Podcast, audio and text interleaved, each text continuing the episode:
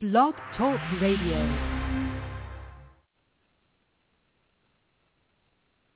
Hello, everybody. It's Marnie, and I'm so happy that you are here with us for this wonderful training for authors today. It's the five secrets to skyrocketing your book launch sales, and our guest today is David Sanford. Today, during this one-hour program, you are going to discover David's five secrets to skyrocketing book launch sales. Number one, think way beyond endorsements. Number two, why stop with a great foreword? Number three, clone your book early and often. Number four, reward your best endorsers with special editions. And number five, rocket digital copies to a million readers. Well, this is Marnie Swedberg, and our guest today is David Sanford. He is a, a um, professor at Corban University. He has helped over 400 uh, authors get their books published and out there. He loves working with key leaders in the busy intersection of speaking events, social networking, mass media, and publishing amazing books that open further doors for these leaders to do what they love to do and are most passionate about. And he's here today with us to share his five secrets. Welcome to you, David. Well, hello. It's so great to talk with you again. Wonderful to be on your program. Well, let's go ahead and dive right in because we got a lot of ground to cover in this hour maybe step back for a moment and give us a little intro about what what is the background on these. Well, I think it would be helpful to look real quickly at my own backstory. You and I both know what it's like when we meet somebody, uh, decide that we really like them, we discover what they do, and then we ask them what their dreams are.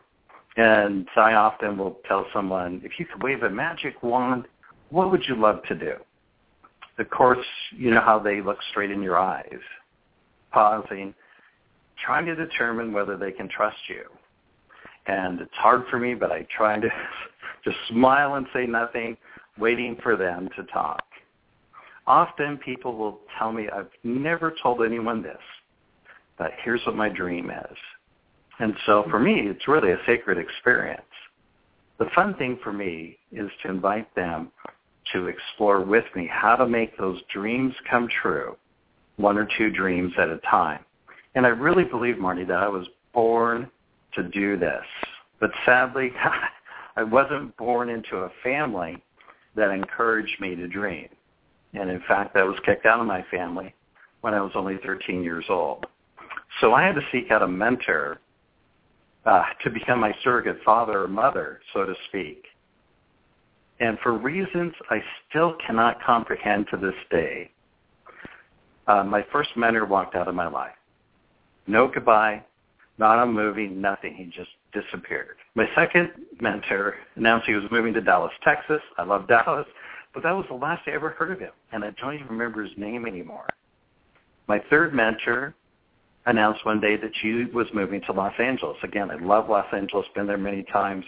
My fourth mentor announced that he was moving a couple hundred miles away. My fifth mentor announced that he was moving back east. Well, you can imagine, here I am 13, 14, 15, 16. After all that loss, finally at the age of 20, I determined to select the best possible mentors, to build trust with each one, and to make a commitment to be all in for years to come. And Marnie, that's why I love what you do, because you're there day in and day out, week in and week out, year in and year out, providing wonderful resources for so many thousands of women around the world. And the fact that you haven't gotten tired of it or, or given up or chased something else, to me just means the world, given my own experience. And so thanks to my mentors I had after age 19, starting when I was 20, 21, and on, thanks to those mentors, I discovered the joy of and the magic of opening doors for other people. And to say the least, just like you, I love opening doors for others. And among other things, I love opening doors for leaders at the busy, busy intersection of speaking events, social networking, mass media, and publishing amazing books that open more doors for those leaders to do more of what they care about and love and are passionate about. And again, I do that here at Corban and with a couple of people outside of Corban, but that's really where my heart is coming from. And, mm-hmm. you know, for me, that hasn't changed because I've quote unquote changed careers. I'm still very passionate about doing the same thing. Uh, as mm-hmm. my friend Bill Treasurer says, leaders open doors. In fact, he has a new book out by that title. Had the chance to spend some time with him this summer. Great concept that leaders open doors for other leaders to come mm-hmm. through, and that's what I love. Mm-hmm. No, it's such, it's such a privilege, isn't it? It's really it's really so much joy to watch people develop and to step into their own space. Um, you know, through through a door that maybe you had something to do with. It's so fun to do that. And and you were um, recently um, had called out on Forbes there. What was that one about? Well, yeah, um, of course there have been a lot of articles in the media talking about how the book publishing world is changing, um, consolidating, morphing. Uh, you know, some are saying it's the end of the book publishing world. Others are saying, no, it's more exciting than ever. And I just simply uh, responded to an article I had on, you want to write a book? Save some pain and read this first. Well, the article wasn't exactly all uh, encouragement. Um, so I wrote a comment that they ended up highlighting, kind of as a sidebar to that article. And I simply said, thanks for the article. After more than 300 book deals, I've turned in my literary agent badge. And I just went on in the comments to say, what a freeing experience. I'm not abandoning the publishing world. Instead, I'm enjoying all of its best forms more than ever. Hmm. And I went yeah. on the comment to say, to me, every great book is a golden key that opens exciting new doors for speaking engagements, again, for mass media appearances, social media buzz, etc. True, a lot of people don't have a good or great book in them. Then again, a lot do. The more on-ramps and fewer roadblocks we can create for them, I told Forbes, the more everyone wins. And then I just went on to say I presented a no fear two-part workshop on today's best publishing options at a number of colleges, grad schools, universities, conferences, and I would be glad to send those handouts to anyone who reads Forbes. Just drop me a quick line at dsanford at corban.edu, and uh, I gave them a link to my LinkedIn bio just to show that, yes, I'm a real person who actually has had some experience uh, doing what I'm talking about. It's amazing to see how many positive comments I've gotten from around the world uh, in response to that note uh, from uh, the president of a prestigious university in London, England, to uh, individuals in India, um, Asia, uh, other parts of the world, and um, it's just been a delight to share those. And of course, as you know, I'd love to make those available through your website to any of your listeners. Yeah, right. We're going to talk about that after a little while. So we'll come, we'll ring back around, but hang in, hang in here for that, you guys. Let's go ahead, David, and start right into this, how to think beyond endorsements. And first of all, I just want to just encourage you listeners. First of all, if you're thinking of publishing a book, it will open doors for you. Um, that's definitely true. It has wonderful side benefits that come with publishing a book. But I think as a writer myself, the most important thing for me was that people would read it, David. That you know, uh-huh. um, the, the side benefits and the open doors uh, take you to new audiences, of course, which is what you want is more people to hear your message that when you go to all the trouble really of writing a book, when you take the time and you do the investment, the thing you want most of all is for people to actually read it, for people to actually hear the message. And that's why we're doing this program today because it's not only about launching your book sales, it's about launching it so that it can take off. You know, I mean, it'd be one thing to launch a rocket and have it, you know, turn back down and crash into the earth. You don't want to do that. But the launch is very important. If you have a good launch, you're much more successful of having a good flight. And so these are David's five keys um, to a great book launch. And some of these are kind of new strategies. They were definitely new to me, which is why I asked him to be on the show here with us today. So let's talk first about thinking way beyond endorsements. So we all know what an endorsement is. You know, it's that blurb on the back of the book or the front of the book or the inside jacket where somebody says they love the book. But uh, David, what is? How do you think beyond that then? Well, yeah, I'm often asked, you know, what does it take to uh, pr- uh, pursue book publishing successfully? And and you know, it doesn't start with endorsements, but uh, you know, we have to have something to say, uh, a marketable idea that's fresh, compelling, and wanted, and we need to know how to write it well uh, in manuscript form. And we need to know how to sell it using today's best practices. And of course, endorsements have been around forever. But we really need to be ready to do some important and potentially enjoyable market research just to help us know our audience, what other books are out there on the same topic.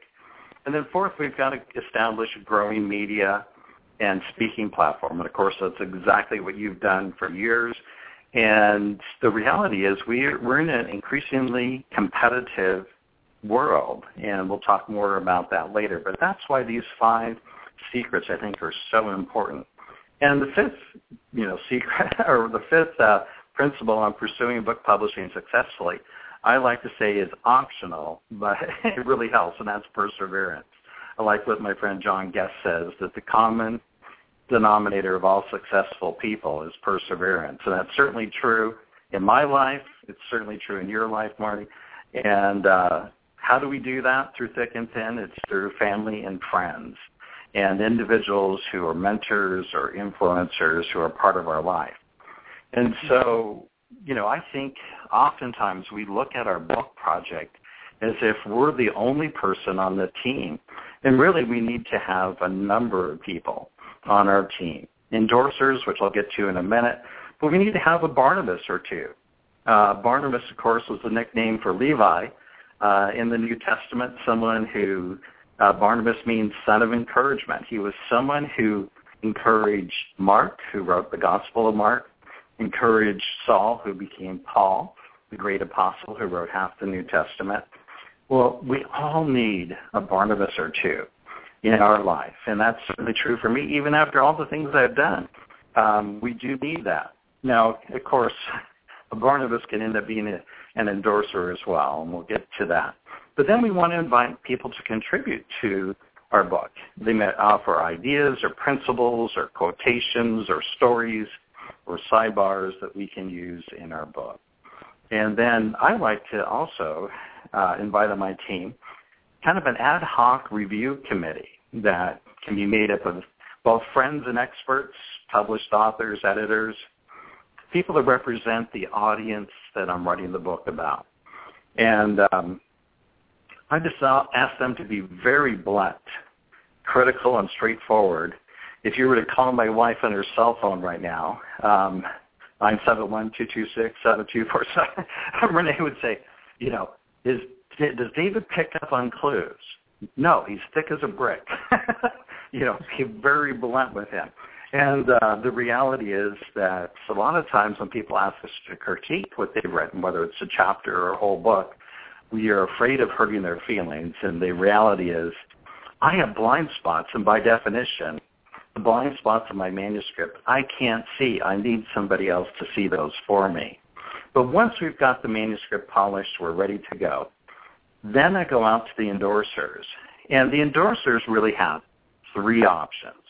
They can either speak well of us as the author, they can talk about the quality of the book, or they can talk up the importance of our particular topic. In turn, as authors, we often forget that we also have three options. And that's why it's so important to think beyond the endorsement. Typically, as you said, we see the endorsements on the back of the book, on the inside flap, on the opening page of the book. And I really think that we need to keep in mind that we really have three options when we ask somebody to do an endorsement. We can publish their endorsement just the way it is. We can use part of that endorsement as a brief blurb on the front cover. Or we can turn around to the most enthusiastic endorser and ask him or her to write a foreword for our book. And uh, let me just give you a quick example. Uh, outside of my work at Corban University, I currently have a client named Rick Paget. And on his behalf, I asked several people to write endorsements for his brand new book on prayer. One of those friends is Kathy Covell, the founding director of Hollywood Prayer Network. And her endorsement was so enthusiastic that I asked if she would like to write a foreword for Rick's book. She and her board of directors just happened to be meeting the next night. They loved the idea, and that's just one example of how to think beyond the endorsement. And it was really uh, Kathy Covell's own enthusiasm that prompted us to ask her to write the foreword for that book. So again, we want to think beyond the endorsement and really build up uh, our team of individuals who are going to help us to promote that book when it first comes out. That's awesome. Okay, this is Marnie. We are going to come right back and talk about why stop with a great foreword and how to clone your book early and often. This is Marnie with David uh, Sanford here today on uh, author training. We'll be right back. Well, welcome back. This is Marnie Swedberg, and we're talking today about how to uh, skyrocket your book launch sales. And our guest today is David Sanford. He's helped so many hundreds of people get their books out, and excited to have you here today, David. Why don't you talk a little bit now about the the foreword in a book, and now how can a foreword actually help you launch your book? Well, I think uh, it can help us launch a book in at least a couple of important ways. One is uh, a foreword, especially for the first book that somebody writes, helps give credibility to that author and to that book. And uh, secondly, uh, if that uh, individual who's written the foreword is so inclined, she can turn around and send that book out or words about that book uh, by email, in a newsletter, through the website, through her blog, many different ways that she can go beyond simply writing the foreword to help promote the book. And of course, over the last 15 years, it's become much more common to see books with both a foreword and an afterword. And I think in the next few years, we're going to see that become much more common, where a single book has a foreword by this person and another edition with a foreword by a second or third person, or uh, an afterword by that second person in the same book. But uh, that's only going to happen if authors overcome any latent fears that they may have. You know, as you know, I've helped new authors publish just huge stacks of books. Some are upcoming leaders, like I mentioned.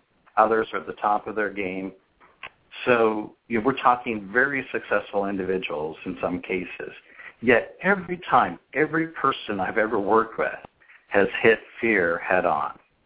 And the five most common professional fears that I see are the fear of silence, of just taking the time, perhaps at our favorite coffee shop or uh, restaurant or library or some other place that's really comfortable for us to just perfectly quietly, silently um, uh, make notes of individuals that we might ask um, to write that foreword or to write that afterword.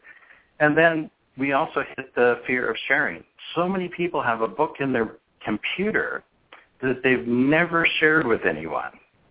And that fear of sharing literally keeps them from getting published. I remember talking to one dean and uh, not here at Corban, at a different university.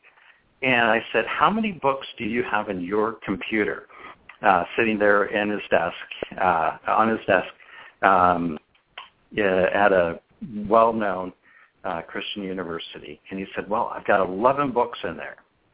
I remember looking at the dean. I just had this shocked look on my face. They said, please do the world a favor.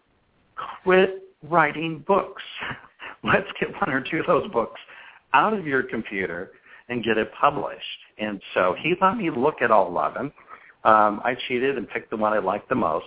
We had that published first. The publisher got a hold of us and said that they had pre-sold over 40,000 copies of that book mm. before it ever came out.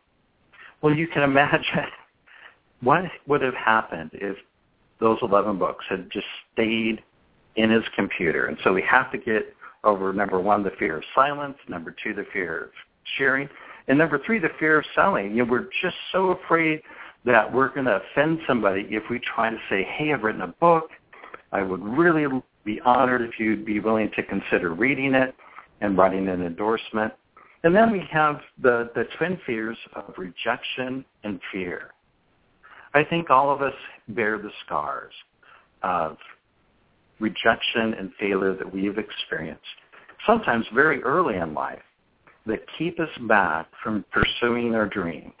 And so that's where Barnabas is so encouraged, you know, so important to encourage us to step out there and not be afraid of possible rejection and fear. For me, when I ask somebody to endorse a book that I've written or the book uh, that a friend of mine has written or a client, what's the worst they can do? They can say no, you know? Mm-hmm. uh, you know, it's just really not that big of a risk. The the fifth and final fear that people have to address head on in this list of five professional fears is one that's very counterintuitive, but I see it again and again, and that is the fear of success. They are afraid that somehow if this book really does well, that it's going to ruin my life.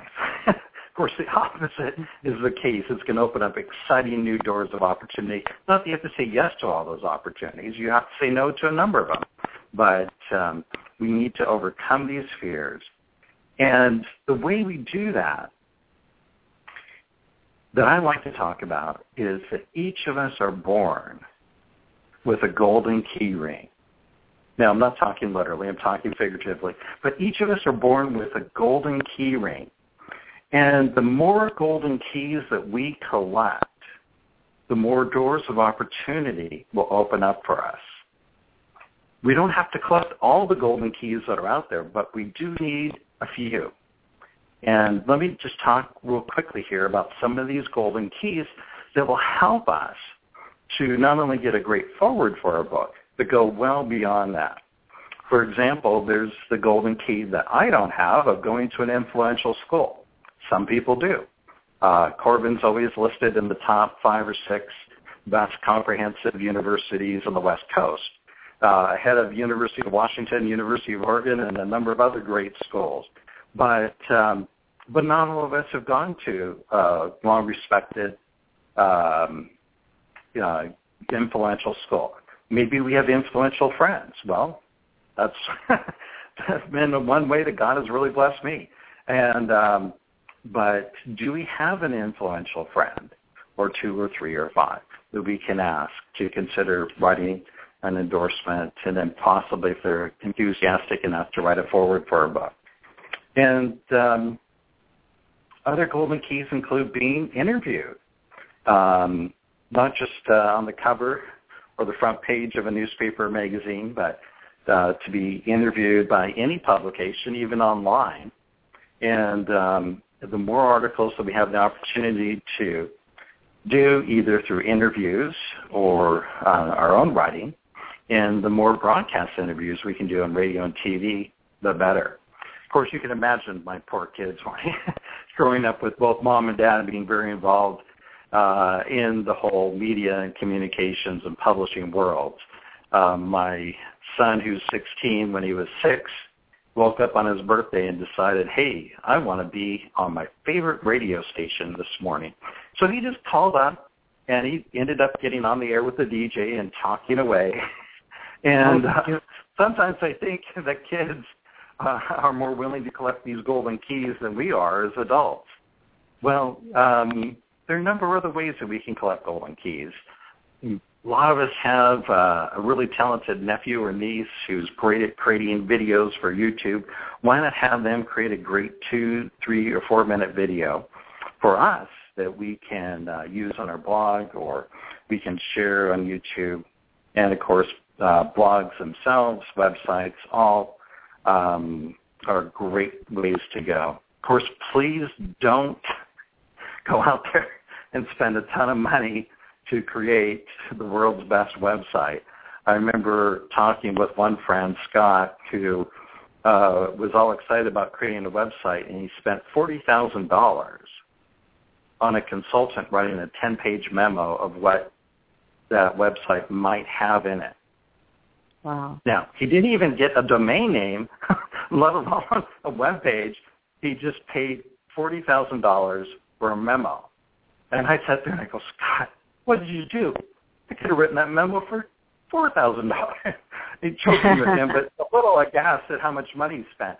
So I'm not saying go out and spend a lot of money to get these golden keys. But the fact is God gives us golden key opportunities and so many times we just don't know to see them. Another golden key is having the opportunity to travel internationally, to meet a national or international dignitary, to writing an endorsement for somebody else's book, uh, to take a new job or uh, start a, a company or ministry, speak at a conference. There's so many things that you talk about all the time, Marnie, that, that people who are listening, paying attention, taking action are already doing. And so I think for most of us, we not only have that golden key ring, but we have a number of golden keys already on that ring. And then the question is, how do we look at that and say, here are the doors of opportunity that I'm going to intentionally open. And so again, for, for Karen Covell, uh, doing the foreword for Rick Paget's book, Get Prayer and Get It All, it was just, Karen, what else would you like to do? And hearing what she and her board members had said gave us ideas that we hadn't even thought of. And so there's so many ways that we can do that. But what if I had sat there with my golden key ring and had never recognized that I had golden keys on that key ring, including uh, friendship with Karen, founding director for the Hollywood Prayer Network. What a great ministry, but what a great friend who can do more good in half an hour than I can do all year. And so that's what I mean on that point. And I think that I think that I want to encourage you listeners too that like David was saying, the worst somebody can do is say no. Um, be be really bold, pray, and then just go for it because the chances are that they may say yes. I mean, I know I know a lot of really big name people um, who you would think would never have time to read a book or you know whatever that have written many many endorsements for people they've never met uh, because they got the book, they looked through it, they read at least part of it, and they said, you know, this is a good book. I'm going to write an endorsement for this book." And so you don't necessarily, you know, all these people that have those big names in their endorsements or in their forewords, they don't necessarily all know those people personally. Those people just said, "Yes, I will partner with you."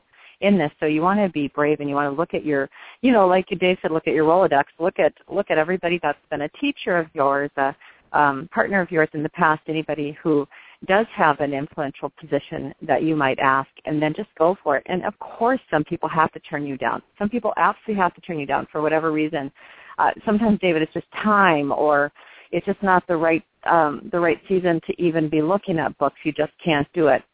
And I know I've had to turn down some people, and I've been able to uh, do it for other people. And and I always hate to turn people down, but at the same time, you just have to do what makes sense for your own situation right then as the person being asked for the endorsement or the foreword. But just know that a lot of people, if they can, they will. They will step up to the oh, plate and help you if you've written a good book. Yeah.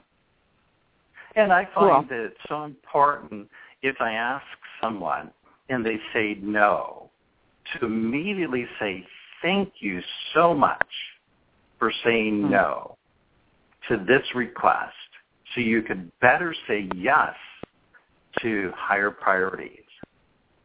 And, and a lot of people, it, it, almost stuns them. They're like, wow.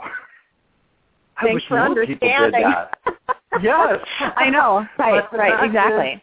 Is, mm-hmm. You know, it, you may be a good friend of mine, but if my wife just had uh, our newest little kid, that's not a season of life where I can write an endorsement or um, you know, there can be I could be writing my own book, and my editor may may be saying you absolutely cannot read any other books, let alone write endorsements or foreword until you get your own book done.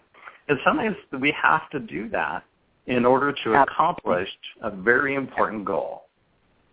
So I think it's just kind of the same numbers that a salesperson would think of, you know. And it's going to probably pan out better for you than even this, probably by oh, far oh, in yeah. my own experience. But you know, one out of ten, if you make ten calls, you plan on one to two people buying, and you can just say, if I make ten requests for endorsements or forewords, I maybe will get one or two, and then you just don't get so hurt when people have to say, "Gosh, I'd love to, but I just can't right now." So, love love that advice. Let's go on because we are just running out of time here. So let's go on and talk about cloning the book. Now you kind of alluded to this a little bit with cloning, maybe the the um or, or t- having different forewords and, and afterwords inside of one book. But tell us about cloning. What does that mean? How does that look? And maybe we can spend about five eight minutes on this.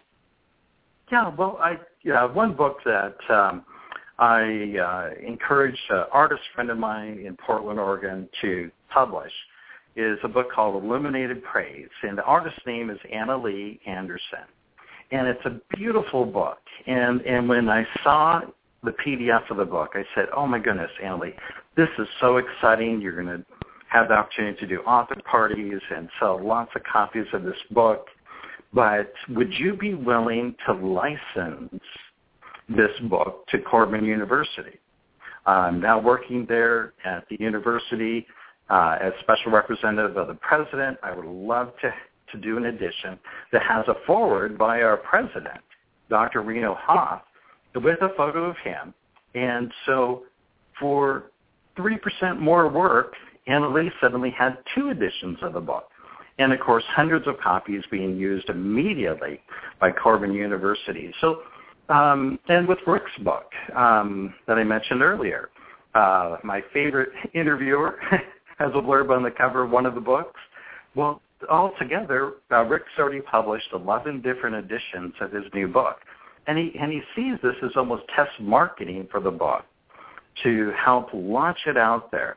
Uh, but the reality is, it takes only a little bit more time, and but it's so important to make sure that you have permission from individuals to use uh, their blurb from their longer endorsement on the front cover, and um, but it's an exciting opportunity that they have to uh, do additions. Another thing is I remember talking with uh, my friend Jocelyn Green, who wanted to write a book um, for women whose husbands are serving in the military. And she just had a passion for it. And, and I encouraged Jocelyn, this is such a great idea, but I think this is more than one book. And the fact is she's already published four books for that audience, and she has two more coming out. And so it was simply remembering that sometimes it's not a singular book that God has called us to pursue, but really a, a, a product line of, of a number of different books. Uh, the same um, when I spent time after the death of five friends of mine looking at books on grief and I identified four books on grief that had not been published yet. And I didn't feel like I was the person to write those books, but I went out and found four authors to write those books. And actually, I just talked with a friend, Kayla, who's doing a fifth book I hadn't even thought of that's a wonderful way of ministering to individuals who've gone through the grief of losing a loved one or friend. Hmm. Now, you guys, I wonder if you picked up on on uh, what in the beginning of this little part here about cloning the book.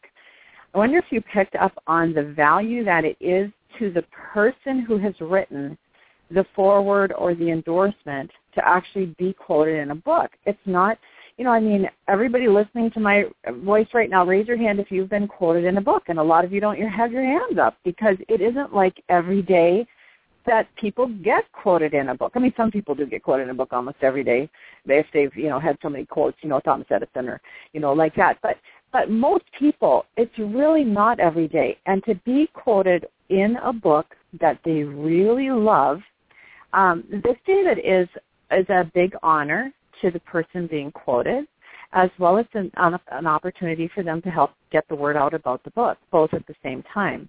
So it's really such a win-win for the person who wants to uh, partner with the book uh, publicity and, and getting it out there to people.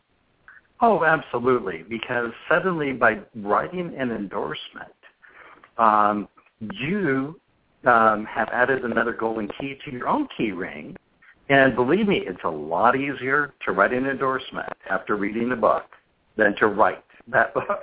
So I would love to write 10 or 12 endorsements for every book I write myself simply because it's a yeah. way of blessing others. And the, the reality is, even though I don't often think of it until afterward, wow, I've just added another golden key to my key ring. Mm-hmm. And that's always how those golden keys are. Are they are something where you've actually given. Usually, there's something that you've given uh, freely without expecting something in return, and here comes back this gift from God. And uh, that's what I think is so amazing about serving God and just living for Him is that you can never, never, never outgive God.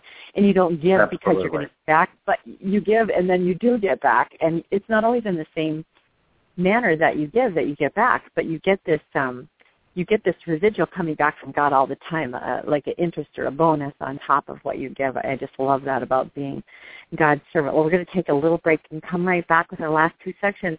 Reward your best endorsers with special editions, how to do that, and rocket digital copies to a million readers. We'll be right back. Welcome back. This is Marnie. Our guest today, David Sanford, has been sharing with us five secrets to skyrocketing your book launch sales. And if you've missed this, you're going to want to go back and catch the top of it to get in on all of this. We are on point number four of five right now. Reward your best endorsers with special editions. What is the difference, David, between a clone and a special edition? Well, um, a special edition is really something that in talking with Karen Covell, when she got excited about the book Get Prayer and Get It All, um, she and her board of directors talked about it and they came back and they said, would it be possible for us to put a photo of Karen and her bio on one of the pages in the back of the book and then put in a couple pages about Hollywood Prayer Network and its vital ministry, its 65 affiliates throughout the U.S., over 15,000 members and really hundreds of thousands of people who are part of a group where their leader is connected to Hollywood Prayer Network. Well, for no cost, we were able to add those extra pages to the back of the book and then create a special edition available just for her ministry's use. And uh, beyond that, uh, we gave her a PDF uh, copy uh, with the front cover, the entire book, and the back cover that she could send out to all of her um, network who could then turn around and send it out to others um, that were part of these vital prayer uh, ministries focused on the who's who in Hollywood, those who are believers and those who haven't come to faith in Christ. And uh, such an exciting ministry that has seen so many positive results.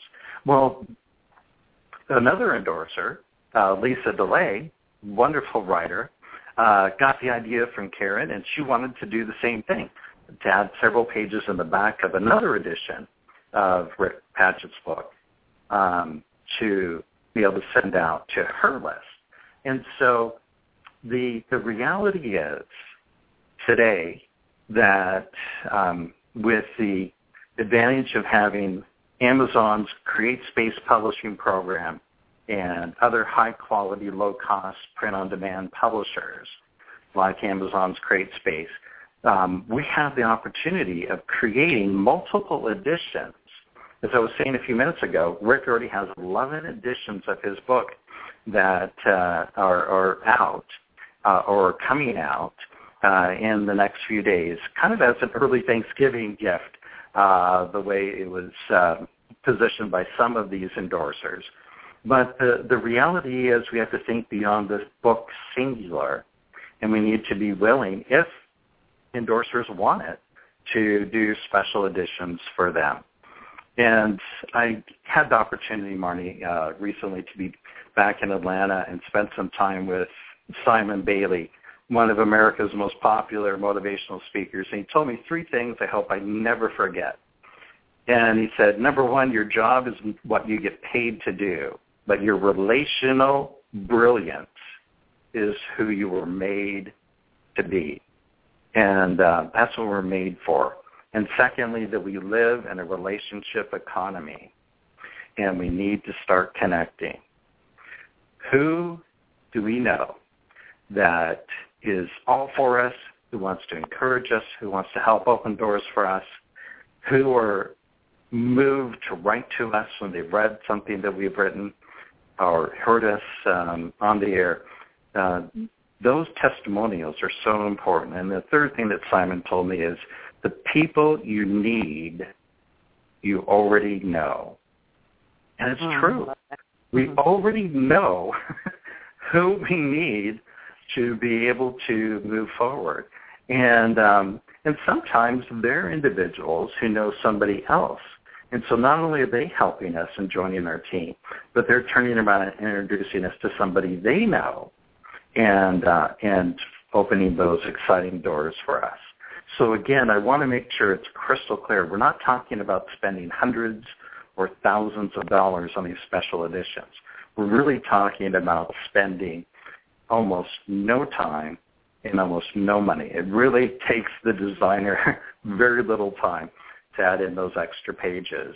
And uh, but it gives the person who has that special edition the opportunity to say, right now, here's a free um, uh, PDF copy, and if you want to buy the book, you can go to this link and uh, and do so. And it's got my blurb on the front cover. It's got pages in the back about the ministry, so you can share this book with your family and friends, your network of relationships, and they can get to know about us at the same time. So it's really a win-win. Now you just kind of cleared up something that I was going to ask you about a moment a moment ago. But why don't you go into a little bit of detail here about um, said that you are sending these out as free PDFs, but typically if we share an ebook, that would be almost like plagiarism. Um, not plagiarism, but actually a, a copyright infringement to to go ahead and you know pretend like we could just send out copies of someone's books yet it sounds like that's what you're doing and yet you're still selling books. So can you clarify what the actual plan is there? What what is the plan?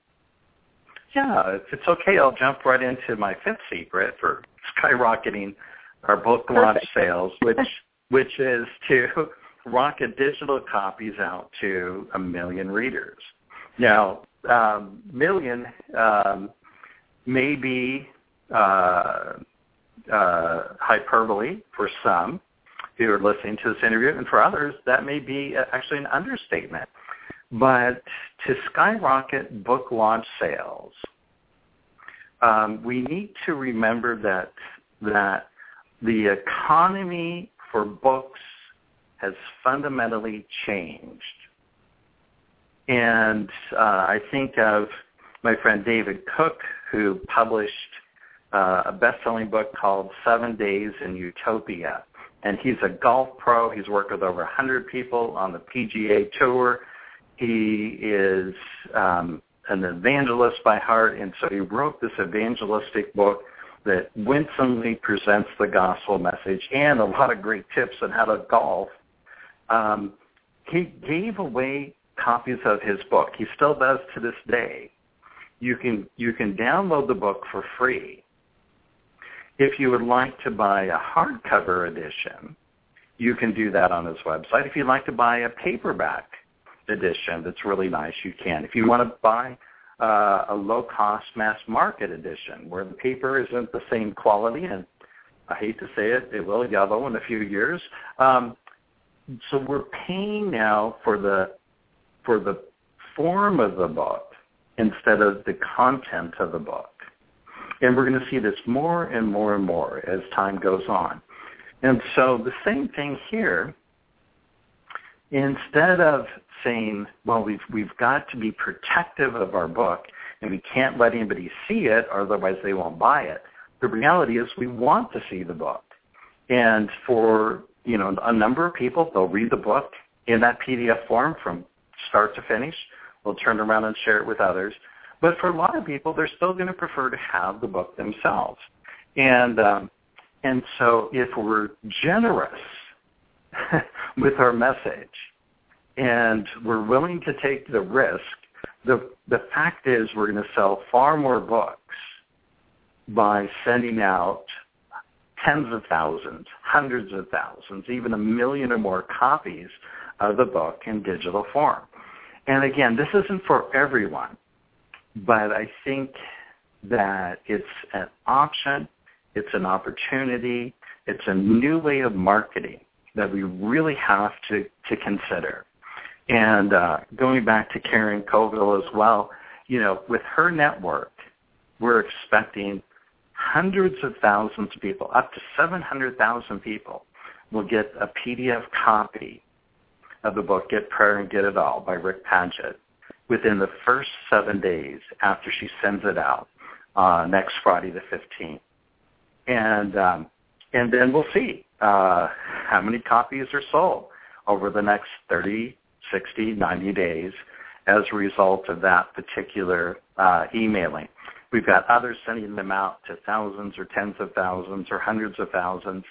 But the reality is, as my wife and I decided many years ago when we were first married, Renee and I made the commitment that our ministry is just as important when we're talking to one person as it is when we reach a million readers.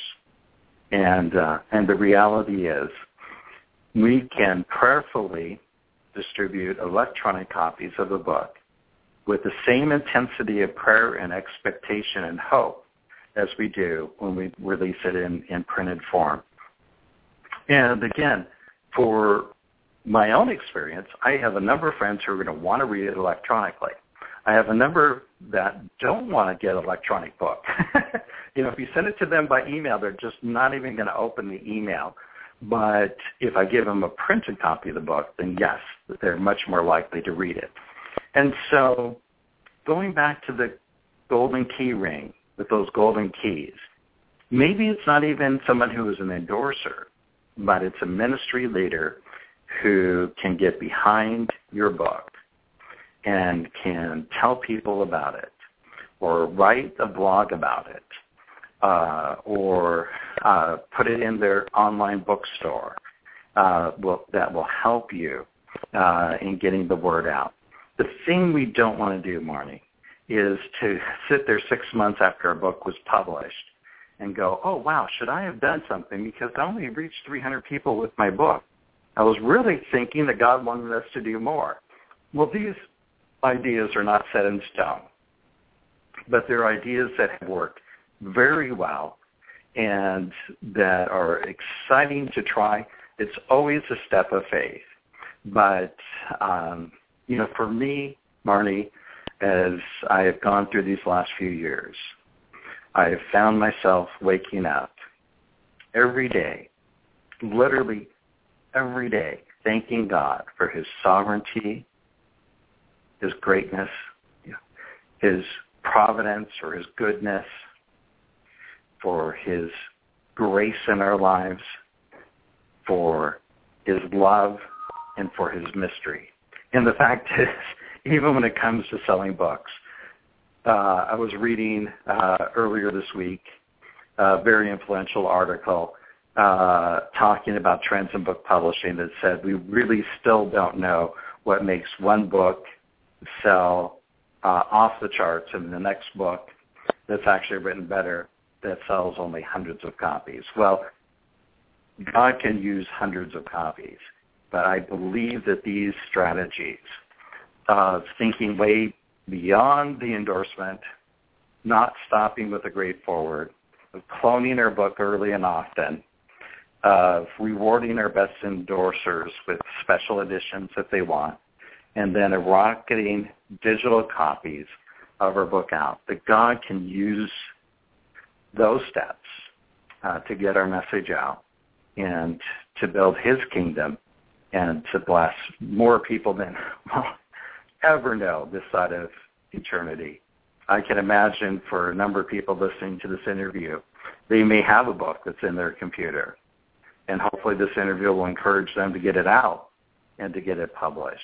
But only in heaven, when they're confronted by a long line of readers, will they really know how many people they touched.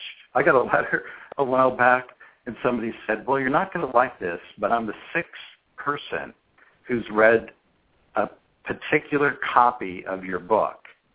Mm-hmm. And uh, they mentioned the title of the book, and they said, you know, each of us that read it, write our name on the inside of the book, and then we pass it along to a friend.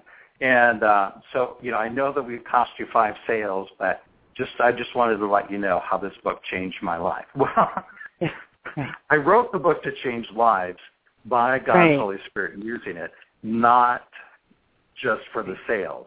And so, uh, you know, I could take letters like that every day because Yeah. the reality is that's why that's the bottom line of why we do our books. I'm not against sales. I certainly don't fear it like we talked about earlier. But uh, again, I wake up every day and I thank God that He's the one in control and he's the one that can use it. My mentor and dear friend Luis Palau has often encouraged me to dream great dreams, to pray great prayers, to plan great plans, and then to obey great commands. And he takes that from the Gospel of John where Jesus is talking with his disciples the night before his crucifixion. And he's encouraging them that after his resurrection, they will do amazing things. And um, and the reality is, I hope that for each of your listeners uh, for this interview, that they'll address the question I asked at the beginning. If you could wave a magic wand, what would you do? And the second question I'd love to ask is, would you be willing to do 1 to 3% more work if it would double or quadruple impact? And if so, what would that do to your morale? Well, every time I ask somebody that, they're like, you're cheating. You're asking two questions. of course I would be willing. Of course I'd be willing to do 1 to 3% more work if it would double or quadruple my impact. And and only one person has ever said, well, it won't really change my morale. My morale is fine. I, I'm not exactly convinced of that. I think they're a little bit of an Eeyore, but for everyone else, the fact is it will. And uh, I really hope that whether it's through this interview or resources that you make available to your listeners, that we can encourage them uh, to step out in faith and be used of God. Mm, love it, love it, love it. Well, you guys heard it here. You need to really pay attention to what's been presented today because this is kind of the cutting edge of where book publishing is going. Um, David's been involved with that for many years, and he graciously came and shared that with us today. You've all agreed to share with us your training No Fear book publishing strategies that work, and you guys can find that by either emailing him directly using the show notes that are downloadable to you at Blog Talk Radio or over at Marnie.com, and also members that those that actual program is already inside the membership zone. David, thank you so much. Thank you for your life, but thank you for being here today too.